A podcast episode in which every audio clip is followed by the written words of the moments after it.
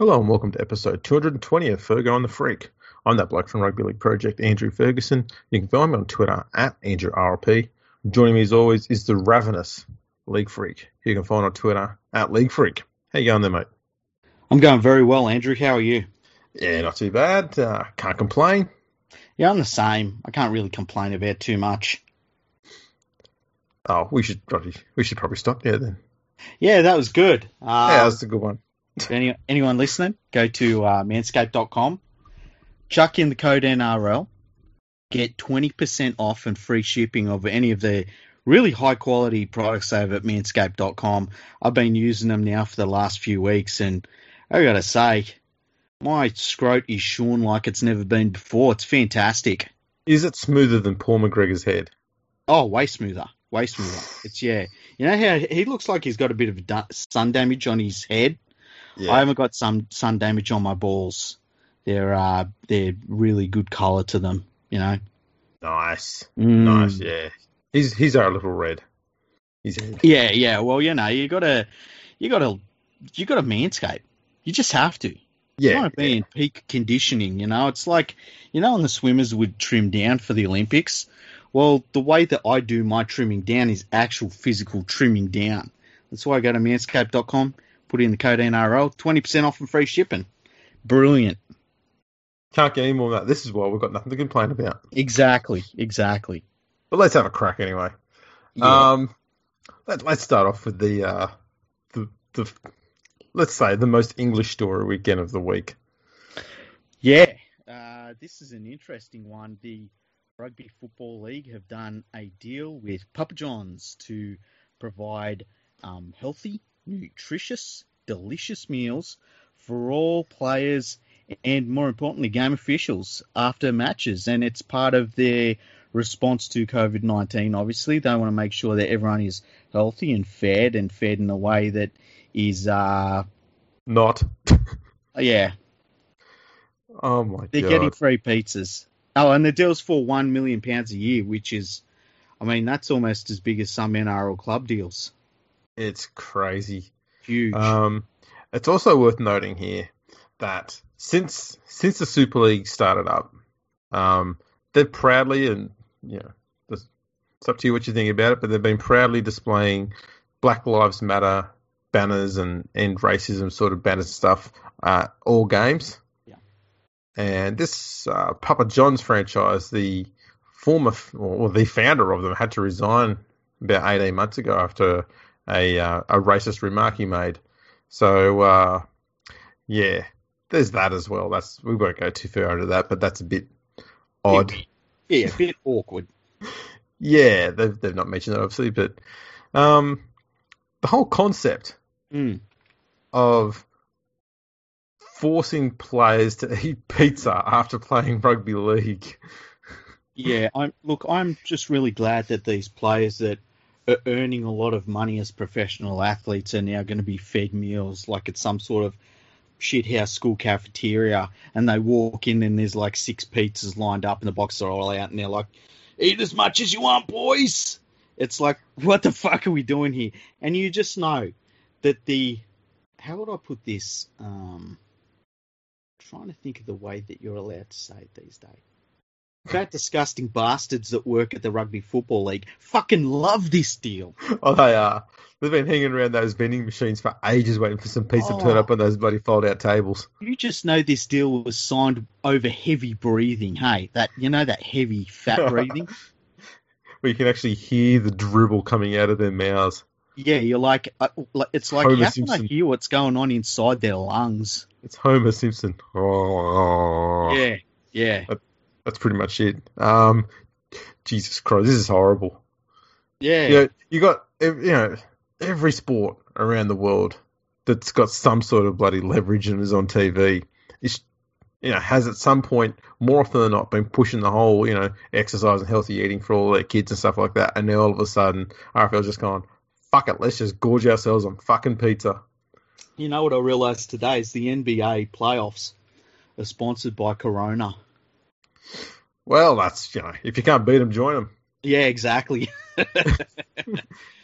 hey, look, it got my attention. But well, we tried right. to look at the the Papa John's um, menu, and it wouldn't let us because we're in Australia, and they don't have it in Australia. Oh well, what a shame that is. Mm. Um, the only thing I found that was the former founder of Papa John's after he got the sacked, uh, or after he sacked himself, I should say. There's a story about how he ate more than 40 pizzas in 30 days, and at the end, he concluded that the pizzas don't taste as good as they used to when he was there. oh, really? Mm. Well, that's interesting. I, I like that it took him 40 of the pizzas to work that out. Like, well, yeah, he was being thorough and fair. I'll give these guys a full month just to see how good it is, and if it's if it's going all right, then you know I'll let them know. But uh, yeah, I don't know. I don't. I don't think any pizza or any food for that matter is Yeah. going to taste as good if you eat it every day for thirty days. It's not going to taste as good on the 30th day as it is on the first. there's only one thing I could eat for 30 days in a row and still think it was tasting pretty good. Mm, hmm mm. God, I love a Porto. That's true. That's true. Um, so yeah, what do you, what do you think of this? Well, you know what? As you've got one club has said that they can't take part in Super League this year, and players haven't been played, paid, and staff haven't been paid, and then they're trying to set up a lower grades competition, and none of the clubs want any part of that. They're all pulling out. Um, you know, this is the deals they're putting in place, and I think it's disgusting that these these fucking people that earn money out the game. Like the people at the Rugby Football League never go without a paycheck. And when you see all of these people, you know, jumping up and down about their place within the game's hierarchy within British Rugby League, they're proud to say, "Oh, I wear this fucking Mr. T chain because it makes me an important part of this." I'm but the then when mayor. the players come out and they say, "You know what? I haven't been paid for fucking four months." You don't hear shit from them people. And these same people that are coming out and doing this thing saying, oh, we've done a deal for a million pounds and free pizza, I think it's disgraceful. How about they take care of some of these players that are out of pocket? Yeah, maybe they could just give them free pizza. That might make them happy. Oh, this reminds me of that. Remember they did a deal, you might not remember this. It was about 10 years ago they did the deal, uh, and it was a deve- for developing rugby league where they got it, use of a bunch of cars. And they were like, oh, this deal's going to be great. We get to use a bunch of cars for free. And it's like, so you've got yourself free cars to use. and you're going to say it's development. Like, fuck off. And Yeah, that's not even taking into account the Stobart deal, where they put stickers on the side of trucks, gave away the naming rights for nothing, and then wondered why the naming rights fucking tanked after that. and can't actually get a proper deal anymore. They're now relying on uh, free pizza after that. Yeah, they're basically what they've basically got is pizza pizza vouchers. They did a deal for pizza vouchers. Congratulations, everyone! Professional sport 2020. Oh my god, this is.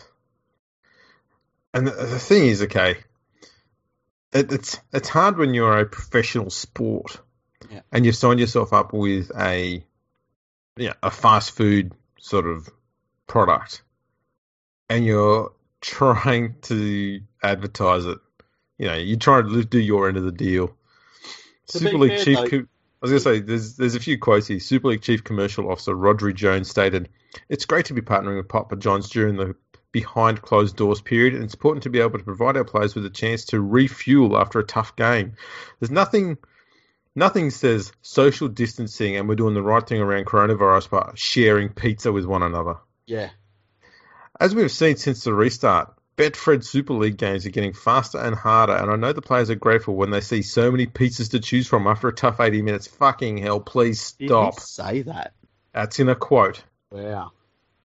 Ensuring the players and officials are fed safely post match is paramount, and our teams are well drilled in safe, safely delivering fresh, hot, and tasty pizza after successfully adapting to the situation we find ourselves in during this global pandemic. He's making it like the like every friggin' uh, player is going to become, you know, they're going to go through the Mitch Moses school of fucking pizza delivery. What the fuck?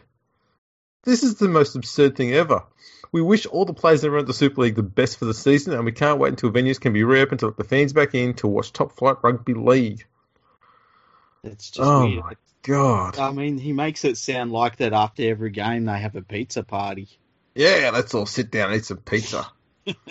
So oh weird. Oh, every single club's conditioning, you know, coaches in there going, "Oh, fuck off."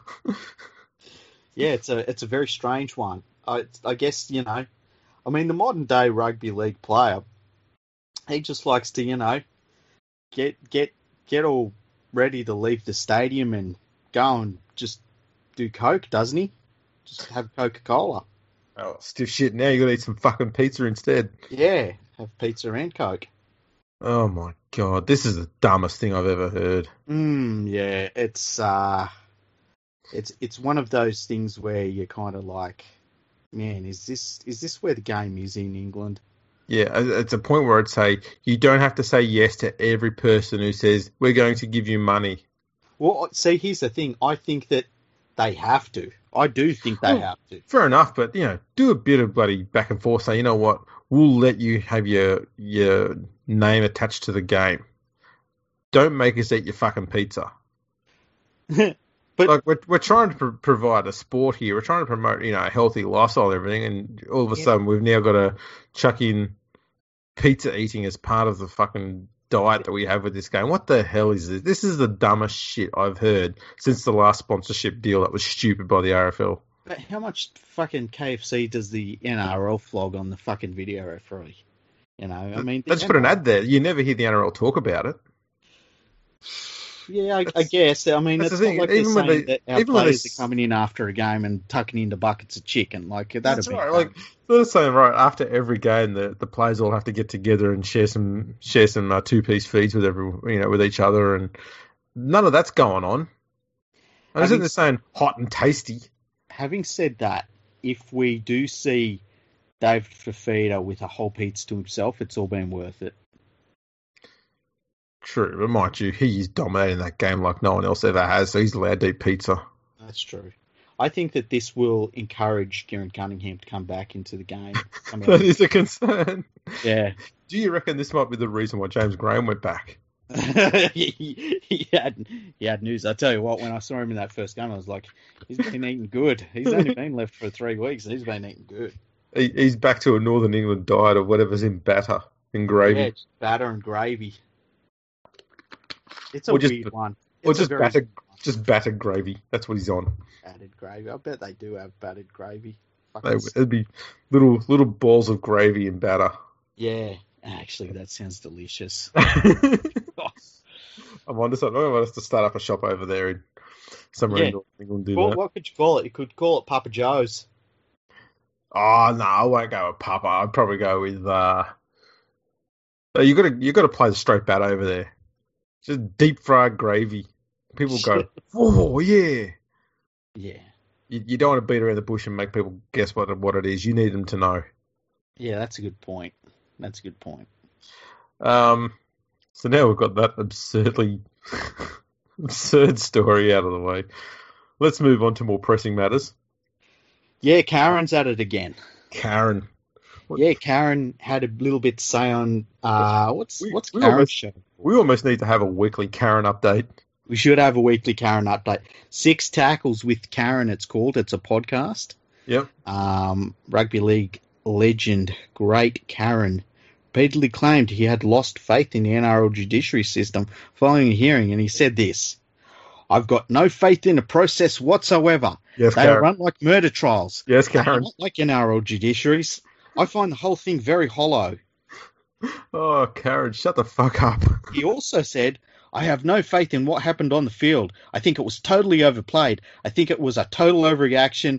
And from there, it spirals out of control into a judiciary hearing and everything we went through last night. Eh, oh, here's another one. I have no faith in the total process, and I believe they've come up with an unsatisfactory verdict. In legal terms, because Karen's a fucking lawyer now, in legal terms, it's an unsafe verdict based on the evidence, and unsafe verdict. The fuck does Jesus. that mean? wow. It's an unsafe verdict based on the evidence and what was said last night. I can't see how our game keeps doing this stuff to itself, and I've got no faith in the system at all. If I'm sitting on the judiciary panel, at that Christ you're judiciary, I know, right? I could only find a player guilty of a bite if the other player came before me and said, "He bit me. He bit me." Yeah. Fuck video evidence. It needs evidence when you just got someone just saying, "He bit me." Let's just do what we did in the 1970s. Yeah, Oh, I like how he has no faith in what happened on the field. he's got no faith in anything. Well, he has no faith in what happened on the field when Johnson said he bit me.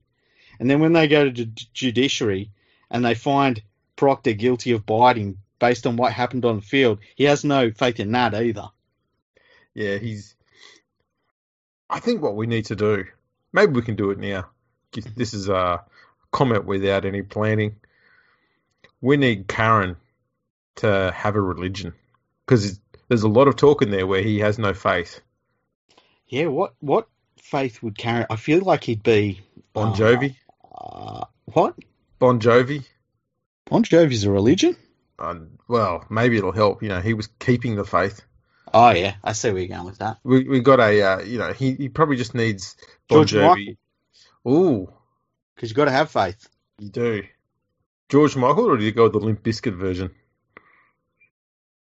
No one goes with the Limp Bizkit version of That's a anything. good. That's a good point. Um, he, he he could have Bon Jovi as a consultant, just to steer him in the Yeah. right direction and keep him there. hmm Yeah, what religion would be good for him? What about REM losing my religion? Oh, I think that's already happened. That that's already Oh, okay. passed. Yeah. Um, I re- I reckon he'd probably like one where you get to go around door knocking, and just yell at people who don't believe you and your your faith, and try and get them to believe your faith. I think that's the one he needs. Gasology.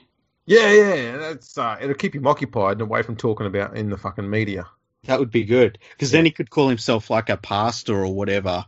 I don't know. Pastor Gould. Pastor Gould of Gasology.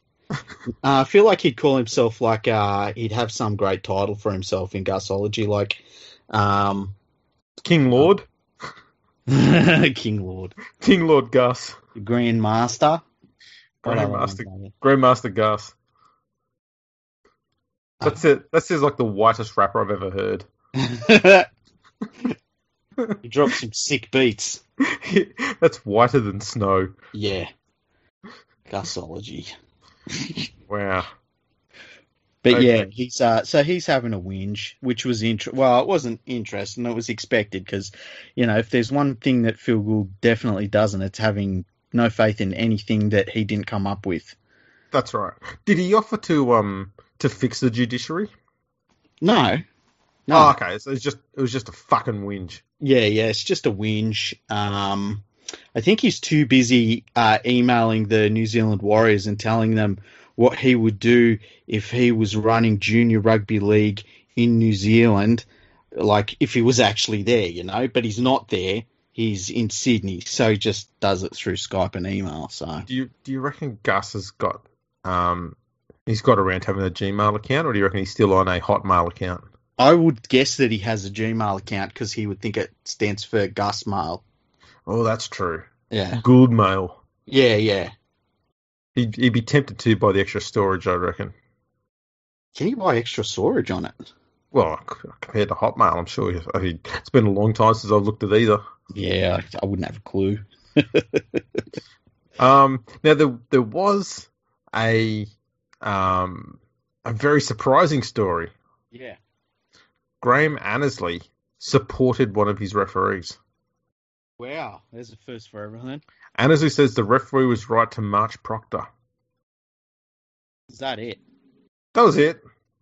That was it. Why? Um, like, why was he right to march him when he was like, it's never ever happened before that I can remember anyway. Apparently, it has it before. Um, the thing is, and he, here's my take. I'm going to be serious for a sec. Here is I, I'm actually happy that Henry Perenara decided to back himself and say, you know what, I'm not going to tolerate this shit. I'm going to send someone off for doing something grubby.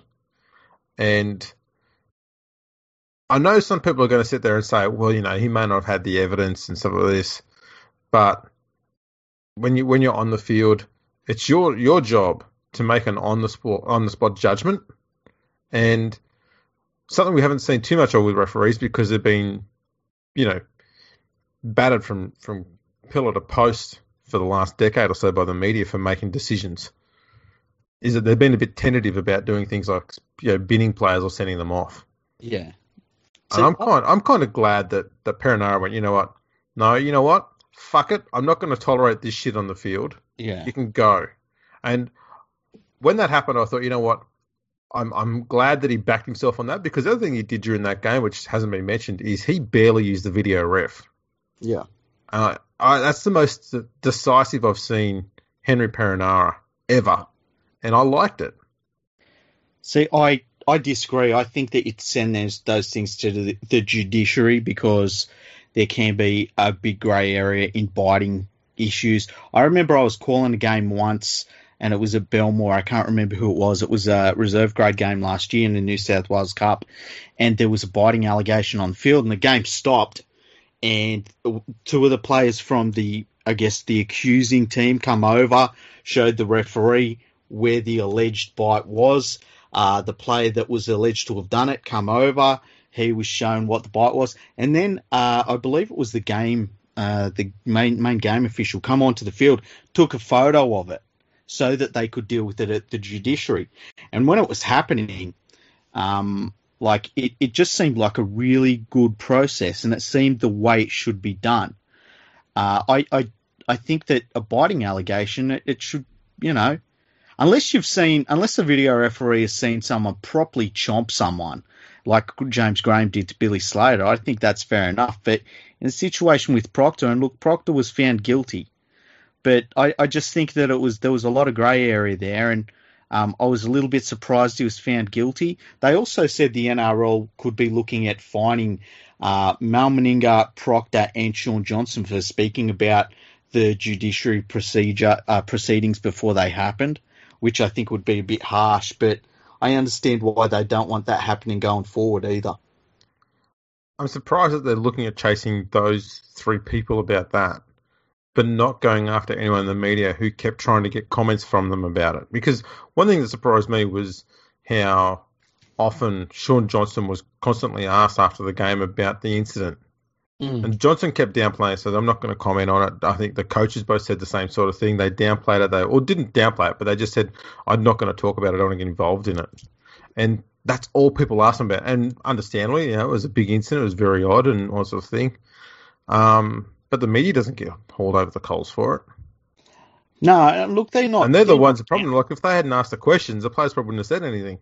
Yeah, but the the media's not accountable, and they never have been. And like, the the problem is no comment is a saying no comment is a comment. Saying I don't want to talk about it is a comment. If you don't want to comment about it, you just keep your mouth shut and look the person straight in the eye. And you know, eventually they will get all awkward and shit. But if they want to ask a question of you, they can ask it, but they've got to ask one that you'll answer. Um, I just don't know what uh, what people expect of players sometimes. I mean, you know, it's like, well, we want them to say stuff after the game, but then sometimes we don't want them to say stuff after the game, and they've got to be super friendly, and they've got to talk to these fucking people that all they do is trash them all week leading up to games and going out of games. And I, I, if I was a player, I wouldn't talk to any of these fucking journalists. I think they're low scum. I'm surprised you said that. I've never heard you have, have views like that before about them. I know. Every so often, I like to uh, give people my opinions on the sport and life in general. Hey. Yeah, that was uh, that was very bold of you. Yeah. um, yeah. Look, I I'd hate to see referees being punished for having a bit of balls on the field.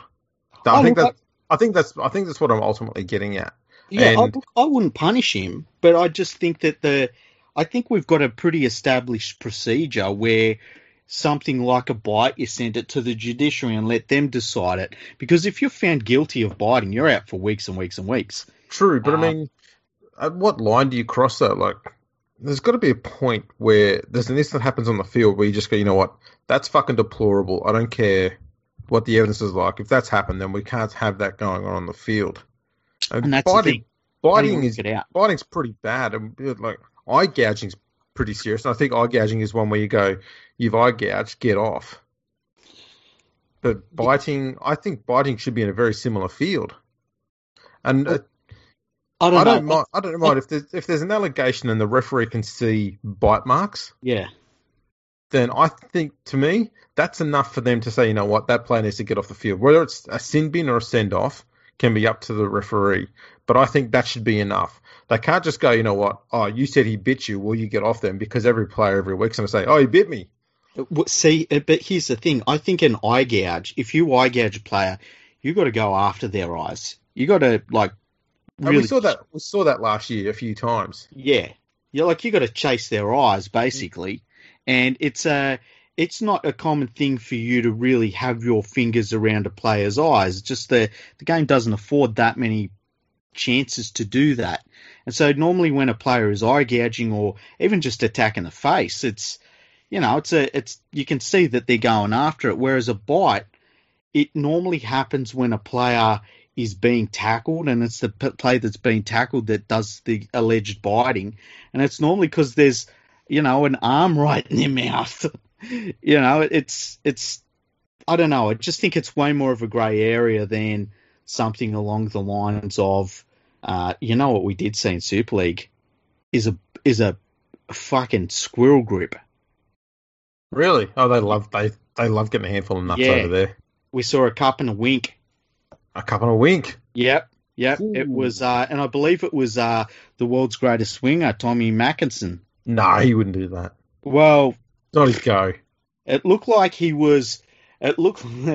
It looked like he was driving a steam engine, and he wanted to toot the fucking engine horn.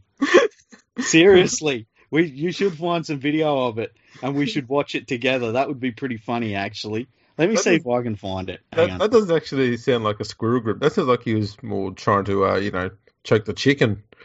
Yeah, it kind of was. Kind of was. Super. Let's put in uh, Super League ball grab. See if it comes up. Okay, St Helens winger faces eight match ban for grabbing Liam Watts's testicles.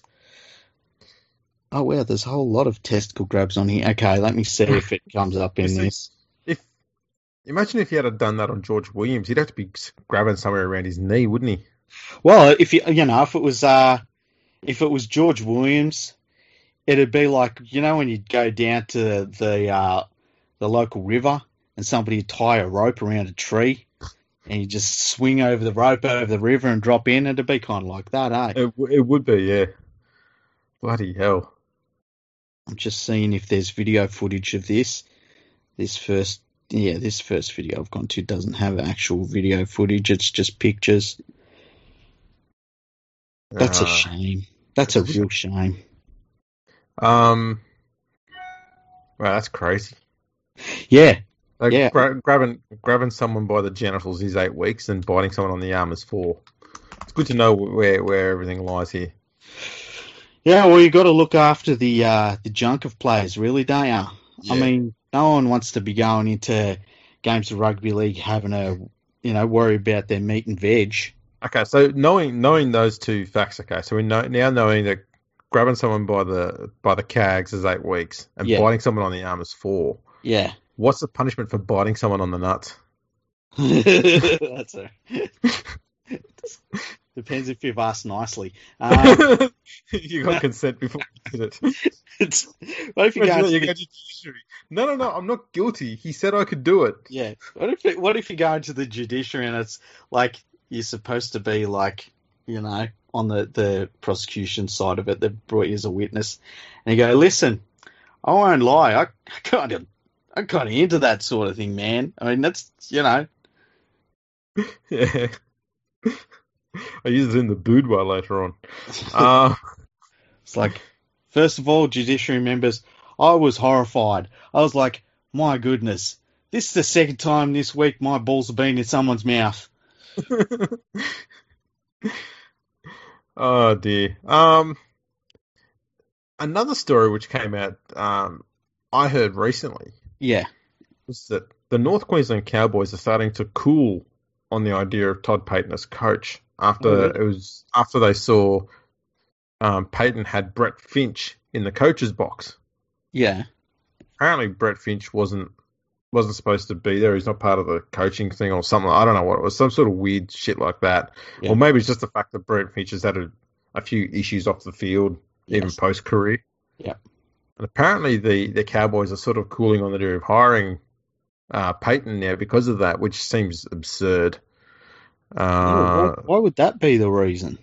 I don't know. Who who the hell would the tit- would the would the Cowboys hire as their coach if it's not going to be Payten? Geez, that's a good question. Um, Running out of options. I mean, we know that Paul McGregor's come on the market. yeah, that's true. There's there's Mary. He's there. Um, who else?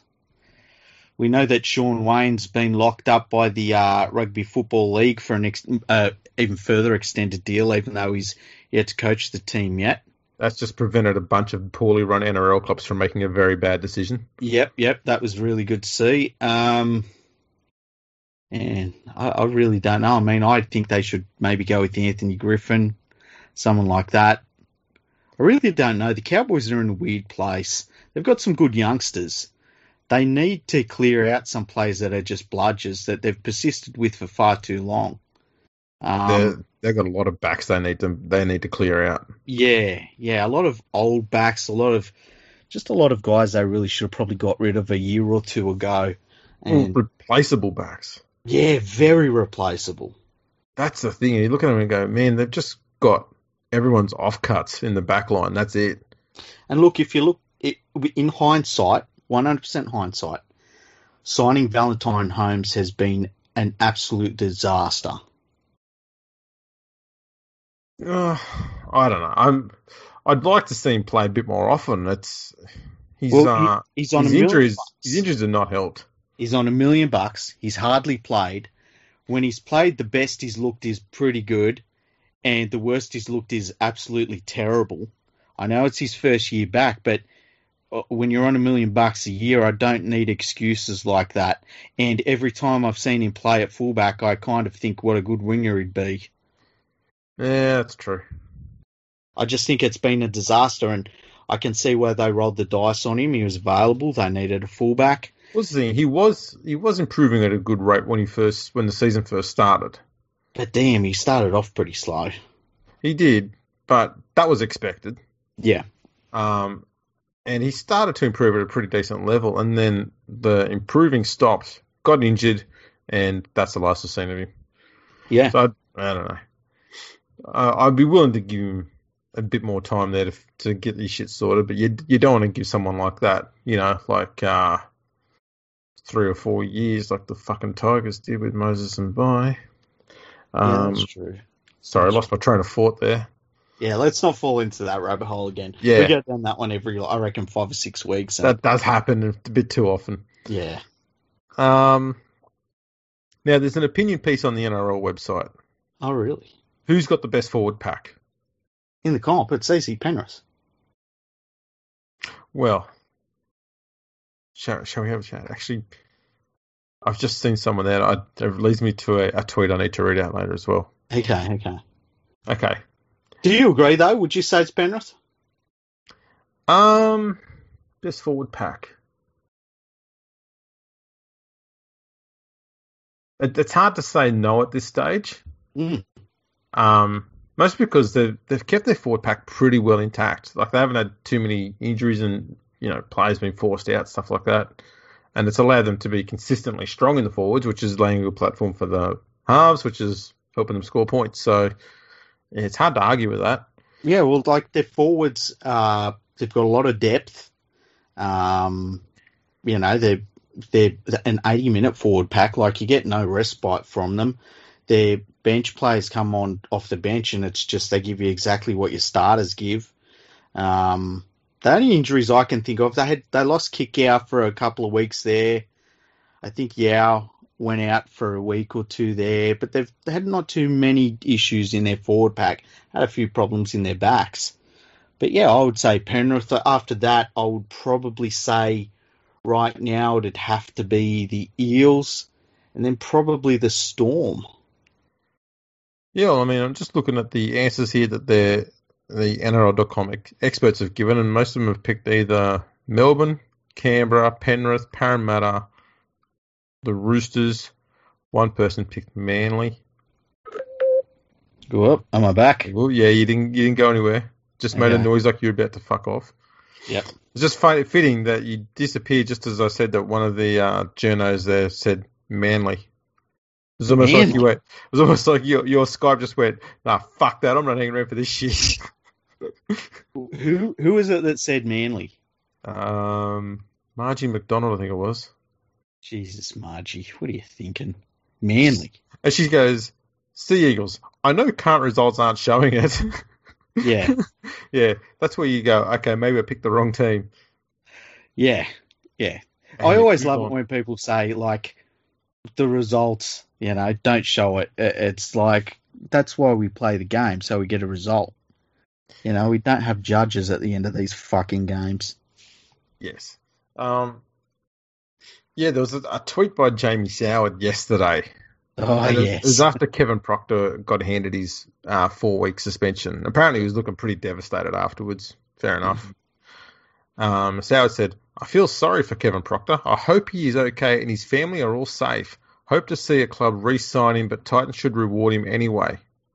I thought, I saw that, not knowing at the time that um, Proctor was at the judiciary, thinking, well, Kevin Proctor got cancer or something. What's going on? Mm. Hope Yeah, he's okay and his family are all safe. What the fuck? It seemed like an over the top reaction, didn't it? Like Yeah. I, I understand he was pissed off and he might not like it and stuff, but dude, he lives on the Gold Coast and earns hundreds of thousands of dollars playing footy. Yes. Hence my, res- hence my response is what? He got suspended. He's not living in Melbourne anymore. Furthermore, they did reward him financially after he did something quite silly too, from memory. Well, the thing is, like, Everyone how many, good- how many good that. games has Proctor played for the, the Titans, really? Not many. He's had two this year. Yeah. Absolute fucking crackers, but yeah, out of too many. Yeah. He's been anonymous for his most of his time there. I wouldn't re sign a player like that. No. And after, after doing that, like people are saying, oh, he's been hard done by the judiciary. The Titans should give him more money. And, No, they shouldn't. That's the No. problem that the Titans have had before, which is why they've been so shit for so long. Yeah. Is they've happily given people money after, but didn't deserve it. See, this it's is about time they go. You know what? Thank you, Kevin, for your for your service. Um, we've given you a lot of money, and we've decided that we're not going to anymore. Mm. Done. I'm sure someone else will sign Kevin Proctor. The fucking Tigers will probably buy him. You know, it brings up an interesting thought that, you know, Jamie Soward hasn't been retired for that long. And does that mean so when we've seen this influx of coaches that go have gone straight from a playing career into an assistant coaching role and they get head coaching jobs very quickly. Is that a bad thing because they are too close to their playing days?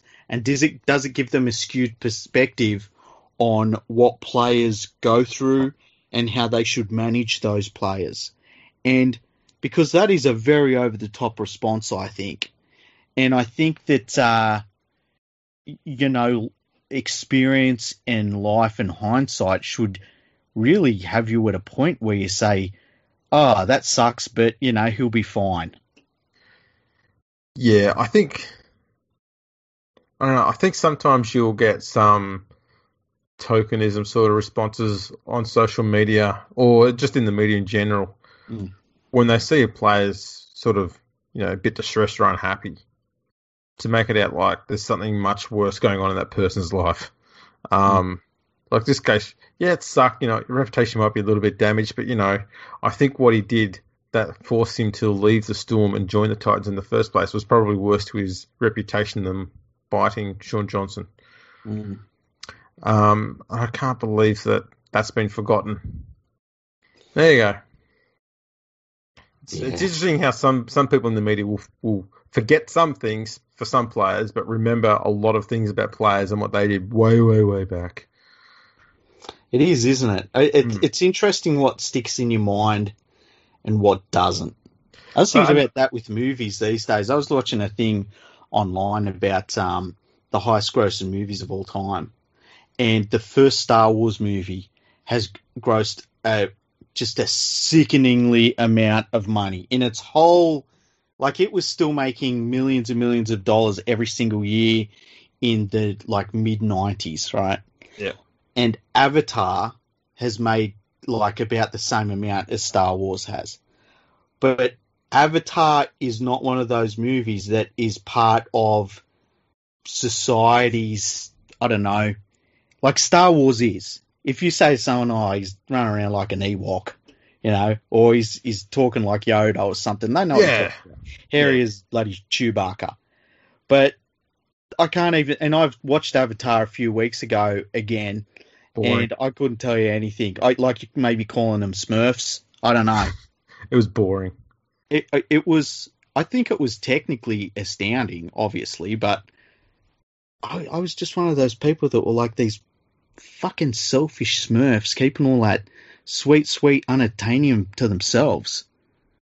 Yeah, You know? I, I watched it when it came out at the cinema, and I can't remember much about it other than there was blue people, and it was Mm. boring. Yeah, yeah, weird, huh? I just sat there the whole time going, I, I would have preferred to just see Die Hard. And here's the thing that that movie went for ages. It didn't come out too long. You went to the cinema to see it, but who shot first, Han or the other guy? Who? Han or the other guy in Star Wars? I, Oh, Han Solo. Yeah. Yeah, I don't know. It's been a long time since I saw that either. Oh god damn it! But I prefer Star Wars over the blue people thing.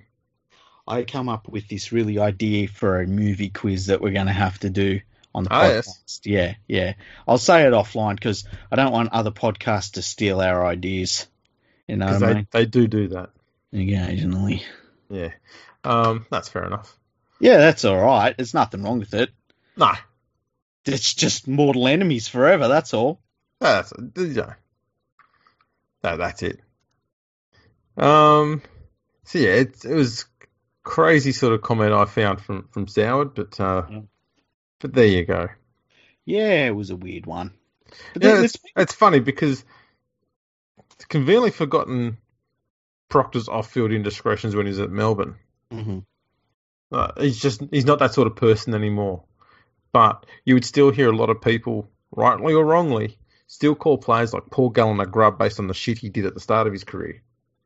I'm like, how how can you stick to one ass- one assertion of a player and something they did in the past and stick that with them for the entirety of their career, but completely do the opposite with another player? Yeah, you, how do you how do you just say one person has to be like this for the rest of their life and the other one isn't? Yeah, I don't know what it is. That it's like there's almost a, it's like there's a combination of things that add up to a player always having that on their name, Yeah, uh, it's just nuts. and I don't know what it is. No, no idea. It's crazy. You hear a lot of people in the media and, and not not too loudly. A lot of people on social media as well will label someone like Robbie Farah a coach killer. Yep.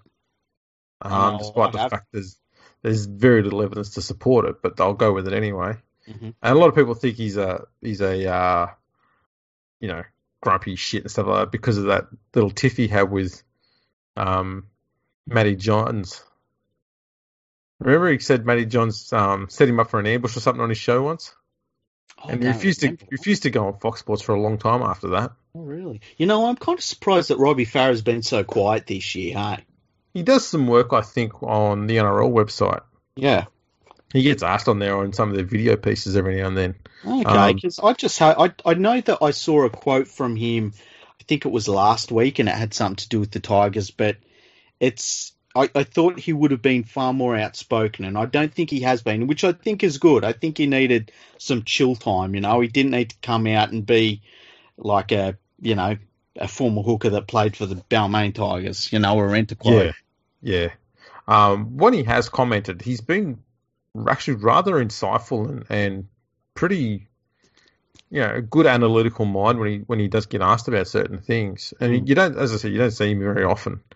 Um, I do believe he's starting. You know, he's doing a lot of work on his own business now. So Yeah. Uh, best of luck to him. He's doing pretty well there. Uh, the other news that came through this week is Chris Lawrence has decided to retire. Yeah, I thought that was a good decision. I think that he probably played one year too many. very good decision. Um, let's be honest. there'd be few players out there who would go through those two severe injuries that he had. He did have a fair few um, injuries, but the two severe ones, that dislocated hip. Yep. And then that facial injury. Yeah. The, the thing that got me about that, which to me proved what made him remarkable as an athlete, is that he came back after the dislocated hip, knowing that he'd, he'd have lost that explosive pace he had when he first came onto the scene. Mm-hmm. Yet he changed his game. So instead of trying to use his speed to get around players, he learned how to be a good line runner. Mm-hmm. And then went from being a good line runner to moving from the centres into the second row, Yeah. where he's going to get a lot more heavy impact on that hip. Yeah. Didn't shirk the responsibility, still ran straight and true the whole time. And then after getting that facial injury, like that's something that, that could scare you every time you go into attack. Going, oh fuck my face. Yeah. Still didn't stop him. He still ran hard and fast and every you know into those uh, into the line every time in you know in the forwards. And to me, that shows the mental strength of the man Mm-hmm. to be able to put all of that, what should be genuine fear for most people, aside and still play the game at, at the full speed that he possibly can. Um, to me, that was remarkable. So I, I think that's something that he should be remembered for more than anything because they were two horrific injuries that most players probably wouldn't recover from, and he still managed to get to 250 first grade games. So um, that was impressive. But yeah, did did stay on for one year too long. Yeah, and like that's all right. You know, you hang on as long as you can. I reckon. Yeah, Um, and it was good to see all of the accolades he got this week. That was really nice to see. And um, yeah, I think I mean he'll hold a special place in the West Tigers history. That's for sure. 250 games for him. Yeah, he's one of those poor unlucky bastards too because he made his debut in 2006. Yeah, Uh, he, he missed the grand final.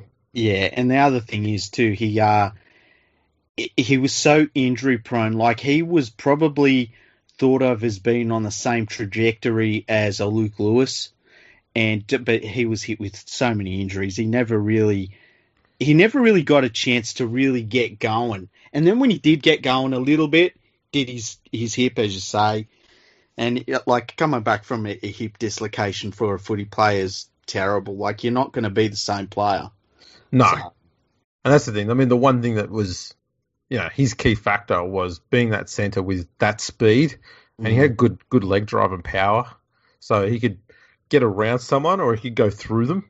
Mm. Um, but to have lost the speed, just and he lost that sort of vertical movement a little bit as well. Mhm. Um, so he had to play a lot straighter and try and run through people a bit more, which is not something that he, you know, he grew up doing. I guess he was sort of Yeah. more inclined to run around someone as an outside back. So that was something he had, had to adapt to and change, and he struggled with that for a little while. Um, I think previous coaches had left him in the centres for probably a season or two too long. He probably should have moved to the, the second row a bit earlier. Yep, definitely. But that, that is what it is. But uh, yeah, no, he's uh, he's done pretty well considering. Do you reckon Benji's going to announce his retirement soon? I think he will. Yeah, so do I. I've got that feel. I I think he enjoys playing footy, but I I just think he at some point it, it like this isn't the team for a player like him to be in, and I just have a feeling that everyone will come to the decision together to sort of be like, okay, it's it's time. The only reason he won't is if another Sydney club wants him. I'm I'm fairly certain that he's pretty well entrenched in Sydney. He doesn't want to move from there. Yeah, Um, so the only reason why he'd stay on is if another Sydney club wants him, and I don't think any of the Sydney clubs need Benji. Well, the problem that he would have there is that, I mean, there's two other five eights at Penrith that could you could get for cheaper, and that you might have for the next Ah. ten years. Benji's not Yeah. exactly expensive at the moment, though. Yeah, true, but like, you know, there, there'd be plenty of teams that would be looking for that stability long term, and but I think Benji would be good on a team that maybe had an injury. Like I thought that if if Mitchell Moses was out for the Parramatta Eels, Benji would have been the perfect replacement. I think he could come in and do a job for a team like that. Yeah, uh, he'd But be there's really, only a few of them teams in Sydney. he'd be like really good at a team that's got a got a young pair of halves. yeah. I think that's where he'd be good at to sort of help, you know, help give the some new guys a bit of experience and, and bring them through a little bit. I think that's where he'd be good. So maybe at the Bulldogs there might be something there if Foran leaves. I know that Jesus. Foran is apparently trying to negotiate a reduced salary deal there yeah, because you know he understands that he's not going to be able to earn the big coin anymore. They should let Foran go. I I agree. Um, but you know, we know who's coaching them next year, so That's true. yes, But they're gonna get they're gonna get Brandon Smith. are they? Yeah. That's what that's what one of the big time writers said that they're going to go and chase Brandon Smith, and Trent Barrett's got a big opinion of Brandon Smith. Someone probably told him about him. Yeah, he might have read Um, it on a forum. Speaking speaking of um, Melbourne Storm's hookers with the surname of Smith, there's one that's been linked to the Titans, sort of. Yeah, sort of. You know, I, I It comes across like I think someone made a you know put out a innocent question about whether Cameron Smith might be you know would would would consider taking up a gig at the Titans for a year or two, mm, and I think some journalists have gone, oh, that's a good idea for a story. Let's run with it. well, it made me wonder if, like, the the all of the news agencies up there in Banana Bender land, if they saw a spike from that first article or the first round of bullshit things that they said, where uh, Seibold started talking about signing Cameron Smith for next year, and whether they thought let's go back to the well. Like I wouldn't be shocked if we got Cameron Smith to the Cowboys shit starting up in like three weeks from now. Um, and the funny thing is, Smith has made zero indication that he wants to leave the the Storm. He hasn't actually said whether he's going to play on next year or not. I, you know, I, I- can't see him ever leaving the Storm.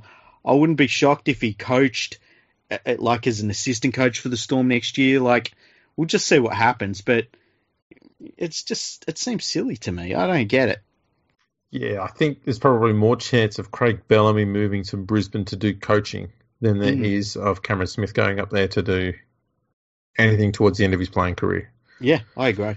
Um, I wouldn't be surprised. This is not based on evidence. This is just my opinion. I wouldn't be surprised if Cameron Smith has got in his contract that after he finishes playing, he will be given a role in the coaching department at the club somewhere.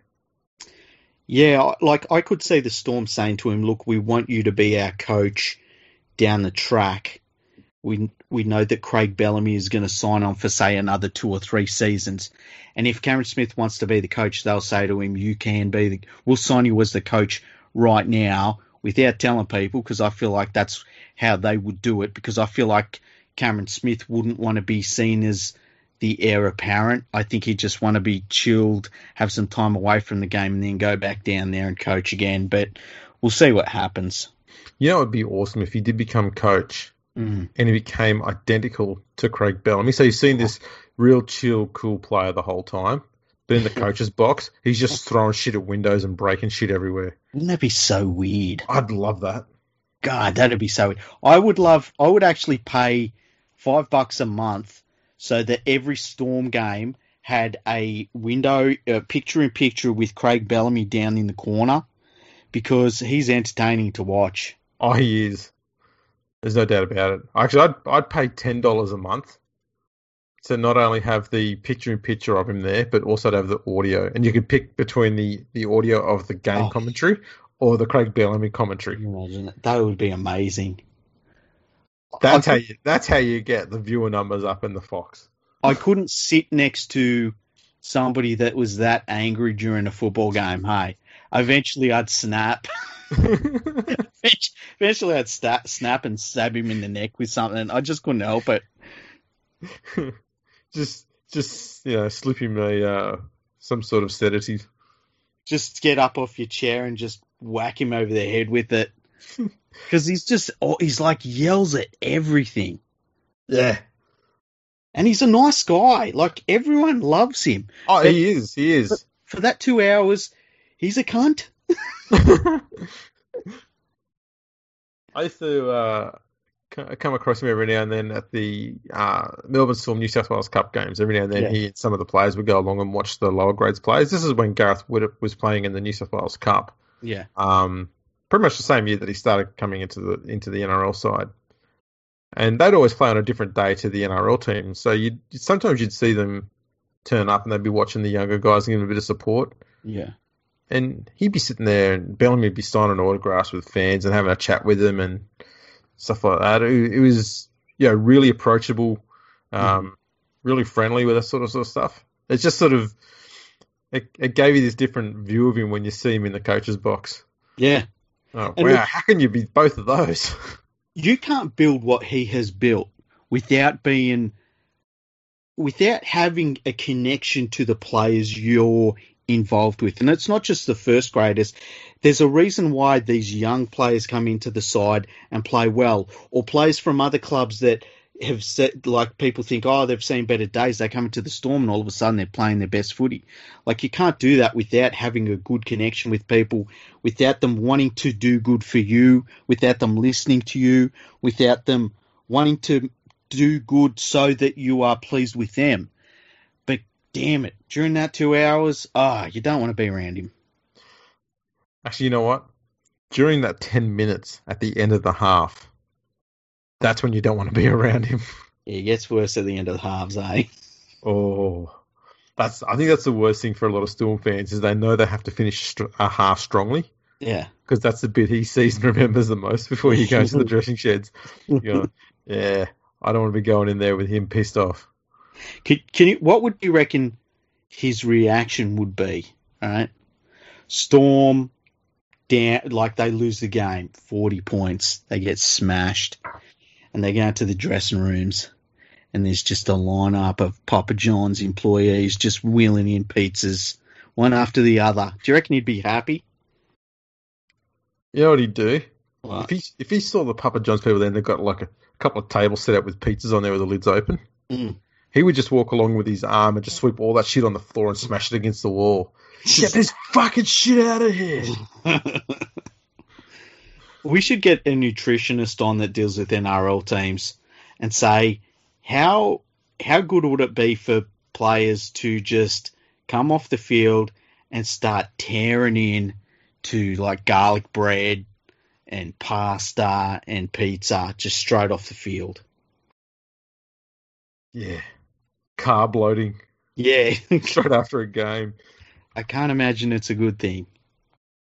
There's no way it can be good. Nah, it can't it just can't be. Otherwise they do it. If it was good for you, they do it. Can't believe it. It's just when you think that the uh, the RFL or Super League could not go and do something dumber, they go hold my beer. Yeah. hold my refillable cup. I wonder well, I, how, well, how many pizzas machine. do you reckon you'd need to have to feed a first grade squad? They could all eat one each. You reckon? Yeah. I reckon you'd need more than one each. I can eat a pizza myself. Um, yeah, if you average it out though, like the pretty boy wingers will only have like two or three slices because you know they don't they don't lift much. Yeah, but just so the forward, the forwards make up for them by having a pizza and a half. Yeah, like how many pizzas do you reckon Junior Paulo would want to smash? He would get one pizza, and then get another one, and put it on top, upside down, and eat it like a large sandwich. and he'd do that in like two minutes, just hop, hop, hop. Next. oh shit! Who do you reckon would be the who? What NRL team do you reckon would eat the most pizza? Oh, Brisbane. You reckon? Yeah. I see. I reckon it'd be that I I can't go past the Eels. There's so many big dudes in their side. Yeah, I think Brisbane have got nothing to play for at the moment. Yeah. But if they had pizza to eat at the end, they'd turn up for that. And they gorge themselves on pizza. Just gorge on it. Yeah. I'm I'm not here for the footy, I'm here for the pizza. See, I think I reckon Sivo would smash heaps of pizza. I reckon Ferguson would smash it. I reckon uh, Waqa Blake would smash it. Junior Paulo's going to eat so much of it. A, there's just so many players in that team I just think of that would just be like pizza, just monsters, you know? Yeah. No, that's that's a fair call. Mitchell Moses, he'd, he'd eat pizzas. No, he'd just be delivering to people. Okay. Get on his little bike, a little ding, ding, ding. Man, I could eat pizza now. so it's talking about Moses does it for you. Yeah, it's just. sit there going, oh, I should check out what's on Deliveroo. Yeah. See, I I can't do that here because you know everything gets shut down at eight p.m. Yeah, there is that pandemic that's going on down there. It's a bit of an issue, Yeah, it's all Dan's fault. apparently. Um, I'd probably blame him for the Papa John's deal with Super League. I'm up for that. Yeah, that's fair enough. Um, should we blame him for the rumours that went around about Anthony Seibold? Well, they keep saying that it's some NRL people that are doing it and he's going to sue them. And it's like, oh, how many times do we hear somebody in the NRL is going to sue someone else and they don't sue them? Yes. Um, it'll be interesting to see what happens Yeah, it will be. because I did see in, in one suggestion that um, he was going to also go after everyone who shared it around social media, which I think's Fair I don't enough. know. Best of luck to him. It's going to be difficult. But like Mm. uh, the one person, and I can't remember their name, but it was like uh, it wasn't a serious account or anything like that. So I don't know. Well, apparently the the person linked with the NRL blacked out all of their social media accounts, Yeah, so that ruined our chances of finding who it was. Not that we'd ever know. yeah. I, I like I saw it. It wasn't retweeted into my timeline. I sort of stumbled into it reading um because somebody had said something and I thought, what are they talking about? And I ended up reading their thread that they were part of and saw it in that. I was like, I thought that's ridiculous. So when I read it, I was like, that's fucking stupid. Yeah, it was a pretty, pretty absurd story that was that was put together. Um, so yeah, best of luck to Anthony Seibold. Mm. So you go with that. Um, there was rumours that he's thinking about quitting before the season's out. He only got three point two million dollars left outstanding. yeah, no one quits on that much money. So, uh, yeah, if he's quitting on that money, I'd be sure as shit that uh, he'll be trying to get every single dollar out of that, and rightfully so. Yeah. Um, so we'll see how that goes. hmm Who would the Broncos hire to replace him? I feel like it's going to be Paul Green. Yeah, and something tells me that's just not a good idea. Yeah, I agree. I agree. But I, I feel like it's going to be. I feel like there's this thing of like, oh, it's got to be a Queenslander, and Paul Green's available, and they don't want to give it to to Walters, and I just Maybe the Walker brothers will get it. they get they get they get you know attached to most jobs, but yeah, I, I just job. think that it'll end up being Paul Green, it, and it feel it'll feel a bit boring, you know. I, but what can you do? I think. I don't think Paul Green's a bad coach. I just think he needs about two or three years away from the game just to sort of refresh, relax, I agree. I agree. and sort shit out. I think he just needs a little break. I also think that, you know, there, I think he had an issue with that Cowboys team in terms of knowing when it was time to let some players go. I think he gave some players a little bit too much time to try and recapture form that they'd lost. And that might be something that he can look at as an area to improve going forward. I also now I look at the Broncos and I don't know that they are the same prospect for a, a future coach that they were maybe a couple of months ago when you had a lot of very good young players in that team. Now I look at that team and there's a lot of there's a lot of drama going on. You know, Pangai Junior's gone. He was a very good talent, whether he's playing well or not. Um, I don't think that's up for debate. He's playing pretty poorly, but he's still very talented. And I just worry that they could be in a hole for a few years. And if I was looking at clubs to take over, I, I think that the one thing we've seen is that you don't take over messes. You try and take over clubs that have their shit together. Exactly, exactly. Um, so I think what they do need at the moment is someone who's a genuine like man manager more Yep. than a coach. Yep. uh, there's not too many of those around. Yeah, that's true. That's very I know, true. I know I've thrown his name out before, but Tim Sheens is the only one I can think of that, that kind of fits that mold. The problem with Tim Sheens, though, if he's around for a bit too long, the, you do tend to get a few sort of clicky groups in the team. But Yeah. because most of the squad is, is basically around the same age, hmm there's not a huge amount of concern about that until you start getting them in their mid to late 20s and the next crop of juniors are coming through, Yeah. um, which, to be honest, is a few years away. I don't See- think Sheen's to be a bad idea, but they won't go to him because he's New South Wales. You know who they should sign is Tamou. Yeah. Just get, just he's a old head. He's gonna, you know, he's going to play all right. He's not going to set the world on fire, but he's going to show a lot of those young players what sh- y- they should be expected to do as a first grader. He carries himself very well. Um, I think they need a few of those sorts of players. I think that's what they've tried to do in bringing someone like a, a Bentio back, which is kind of hilarious. But I, I think that they could get someone like a Tamou and, and just a couple of proper veteran players to set an example rather than what they've got there right now. Should they take Benji back?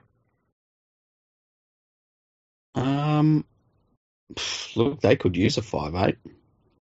Mm. They could really use a five eight. I think he'd help Croft. Um, it wouldn't be the worst idea. A genuine leader Yep. Uh, and someone that players would play for. Gives his heart and soul, everything he does. hmm Um, probably the sort of person they need around the club. You know, a genuine professional. Yeah. Yeah. There's not. There doesn't seem to be much of that at the club at the moment. Yeah, exactly. And and some of those players need to get examples of that, I think. Because you think of some of their players and the examples that they've had around them. Uh, it's, there's not there's not too many really good examples they've had. Well, you've had the before, what you're learning. You know, this Broncos team is learning losing right now. And you look at the young Panthers side, they're learning winning. And man, winning becomes a habit at some point. yeah. Um, the problem they're getting too is that from the what little experienced players they've got left behind there, um, all they're learning from them is sulking. And That's basically Darius Yes. Boyd. Um, Yeah. And they're also learning that the club does not have much interest in experienced players. So it means that long term, every player sitting there thinking, once I get to a certain age, this club's going to want to fuck me off. hmm And so they're thinking, maybe I should look for another club before I get to that point. And then you get things like Pangai ringing around other clubs. You know, they're going to get to a certain age, like 26, something like that. They're going to say, oh, I better start looking for another club because the Broncos are going to get rid of me soon because that's what they did when Seibold first got here. They got rid of all the older players. I also think that I think Staggs is a great player, and he's. I think he might be a future leader of the club, but it's not his time yet. Um, and, and but there needs to be someone to step into that void, and right now there's no one. There's absolutely no one, and, and that's a bad place for a club to be in. I'd be tempted to give Payne Haas a crack. So I think he's too young. He is too young, but what alternatives have they got? Like Alex Glenn has been missing a lot of games through injury, and I just don't think he's a strong enough personality to be a captain. No, And we saw a few weeks ago, Payne Haas was ripping into some of his teammates during the during a game, and I think to me he's showing leadership quality there. I'd like to see what would happen to his game if they made him captain, because I think he'd be the sort of player if you gave him the captaincy, he'd say, "Right, I'm going to show you how it's done," and he'd just rip in that ten percent more. And I think that might be the sort of thing that would be helpful. it could be. You never know. You never know. It's worth a crack. I mean, they've got nothing to fucking lose this year, that's for sure. That's true. That's very true. There's some players there. I'd get, I'd get rid of Lodge. I'd get rid of Boyd. I'd get rid of Tio. Um, Those three have to go. yeah. I'd look. I'd get rid of Luke. I know that he's experienced, but I, I don't think he adds anything to the side, to be honest. And I would look to bring in some quality veterans, and and Tamou would be at the top of my list. Um, and it, it's it's not just for what he does on the field, which at times I've been very critical of him, but I think he would teach the players off the field what's expected of them. Um, and I would be looking for players like that. Yeah, absolutely. They've they've got some good young backs there. So, it's, and obviously they've got some good young forwards. So they've got, they do have stuff to work with. Yeah. They're not a complete lost cause, and they they do have stuff to work with moving forward into the future as well. So, yeah, that, I don't think it'd, it'd be that much effort to build a good culture there that they can work around. Yeah, I'm tr- I wonder who else they could get that would fit in with like getting veterans. Hmm. Let's have a look. See who's off contract in the NRL. Yeah, that's a good idea. Do, do, do, do, do. Okay. Canberra. Who have they got off contract? Sia Soliola? Yeah, he might not be bad. He's a bit beyond what I'd be looking for in terms of um, where he's at in his career. But you get him and Tamou, you add them to their forward pack. You've got Haas there as well. It's a bloody good rotation you've got there. Have Soliola coming off the bench. Yeah. Um, Aaron Woods has got another year to go. Are you serious? uh, let's see. Who else have we got here? Actually, there's someone who's off contract. Keegan Hipgrave. Who? I know. The Titans second rower. He plays hard. He, he he's um he give him a bit of edge and he'd be a good bench player on their in their Yeah. forwards. Um, Nathan Peets. Uh, you know what? Nathan Peets would be a pretty good signing at hooker. I think he would give you, he he would give them something at uh, hooker that Luke doesn't. I think that Luke is is past it. Yeah, Yeah. I tend to agree. Yeah. Um, Tyrone Roberts. no, I wouldn't sign him. Uh, who else have we got here? Tony Williams. I can't believe he's still on under a contract. That's crazy. It is crazy. Uh, let's see. Cameron Smith. There's no chance he's going there. No chance. Christian Welch is off contract at the Storm. Maybe. Yeah, you know what? He'd be a good signing. They need someone like him, actually. Aidan Guerra.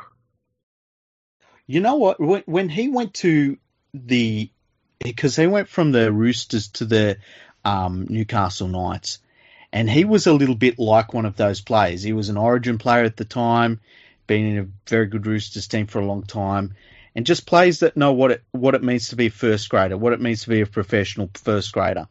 He might be a good, you know, a good signing as long as they, as long as they had the right signings around him.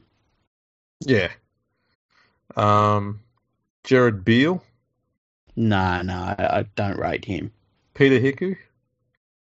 Mm, man, he can be rocks and diamonds sometimes. Can be. Um, oh boy, there's not a huge amount of experienced players that are available. Yeah, I mean it's it's one of those things that uh, You know, Brad Takairangi, Peni Terepo. nah, Takairangi can be a handy player though. Hey, He can. Like- he does something for the Eels where like when he comes into their team. Every so often, he'll have one of those games where it's like, why is this guy on the bench? Or why is this guy not starting every week? You know? yeah. Uh, we're almost done here. Alex Johnson, I think he'd be a handy pickup. He'd be a very handy pickup, yeah. He would be. Uh, Jake Friend. No, no, Jake Friend's done. Jake Friend's done so bad. The the Morris brothers. They'd be very. They're they're perfect example. Come in, professionals, do the job. I I fully agree with that. Um, Chris McQueen. No, Well, the other one is Elijah Taylor. hell no. So that's pretty much it for experienced players. There's some good ones there. They're, and they're the ones that are off contract at the end of this year. I tell you what, you could sell those players on playing together in Brisbane. Few good youngsters around them. Yeah, as long as you give those blokes a res- a responsible salary. Yeah, you can't pay. Don't go over the top and say, look, there's a fair chance that you'll be um, depth players. Yeah. Yeah, Obviously, some of you will be regular starters, but most of you are going to be depth players, I and we need you there to help the young guys more than anything. One hundred percent, and I think your big signing out of all those players we just talked about was would probably be Tamou, Yeah. and I I wouldn't call him a star player. No, this is the thing. You're not looking for. But they don't need to sign stars, and that's a good situation to be in. But what they need to sign is experience and leaders. yeah, yeah, because they've got look, they've got game breakers in that team. They're Yeah. missing all the bits in between the game breaking, Exactly. all the football parts. yeah. Um. So there you go. We, we've fixed the Broncos there. We'll see if, see if they're smart enough to listen to us. That was easy. Took us about five Yeah. minutes. We should get in in Ben Ikin's ear. Yeah, he's the man. I mean, you can get in the, us in there as consultants to fix them. It'd be brilliant. and we'll prove to them that you know duos can work. So then they can hire the Walker brothers. Yep. And at, and at that point, after we've done our work and they hire the Walker brothers, we'll walk away. We don't Yeah. be associated with that, that garbage. Fuck that. that shit never works. Two coaches. Oh boy. But there you go. Yeah. so um, good episode. It has. So now it comes to the point where I say, have we had any emails? We have, but we'll do them in the next episode. Alrighty. Sounds like a plan. Yeah. Well, I guess on that note, there's only uh, two things left to say, and that is go to manscaped.com, buy whatever the hell you want there, and when you get to the checkout, type in the NRL code, get 20% off, free shipping, and you can thank us for that. That's our gift to you. Yeah, we did that for our listeners. Isn't that nice of us? What can we say? We're fucking awesome humans. Really are. Yeah. Um, also, you can follow us on uh, Twitter and Instagram at Fergo Freak Pod. We're on YouTube. We're on LinkedIn. Um, we've got our own website, FergoandTheFreak.com. You can go on there and um, you can send us a, a comment on there as well. You can also email us, Freaky. Yes, podcast at leaguefreak.com. Send uh, any questions and uh, nudes. Exactly, both. Um, don't forget to buy from Manscaped, and also don't forget to go to your uh, your podcasting app and give us a review and a five star rating, and make it a good review, and we'll read it out. We'll put it up on the website as well. We'll make you Yeah. famous. We really will. We love seeing people give us five star ratings and those reviews. They're, they're brilliant. They certainly are. And on that glorious note, thanks for tuning, in, everyone. We'll catch you next time.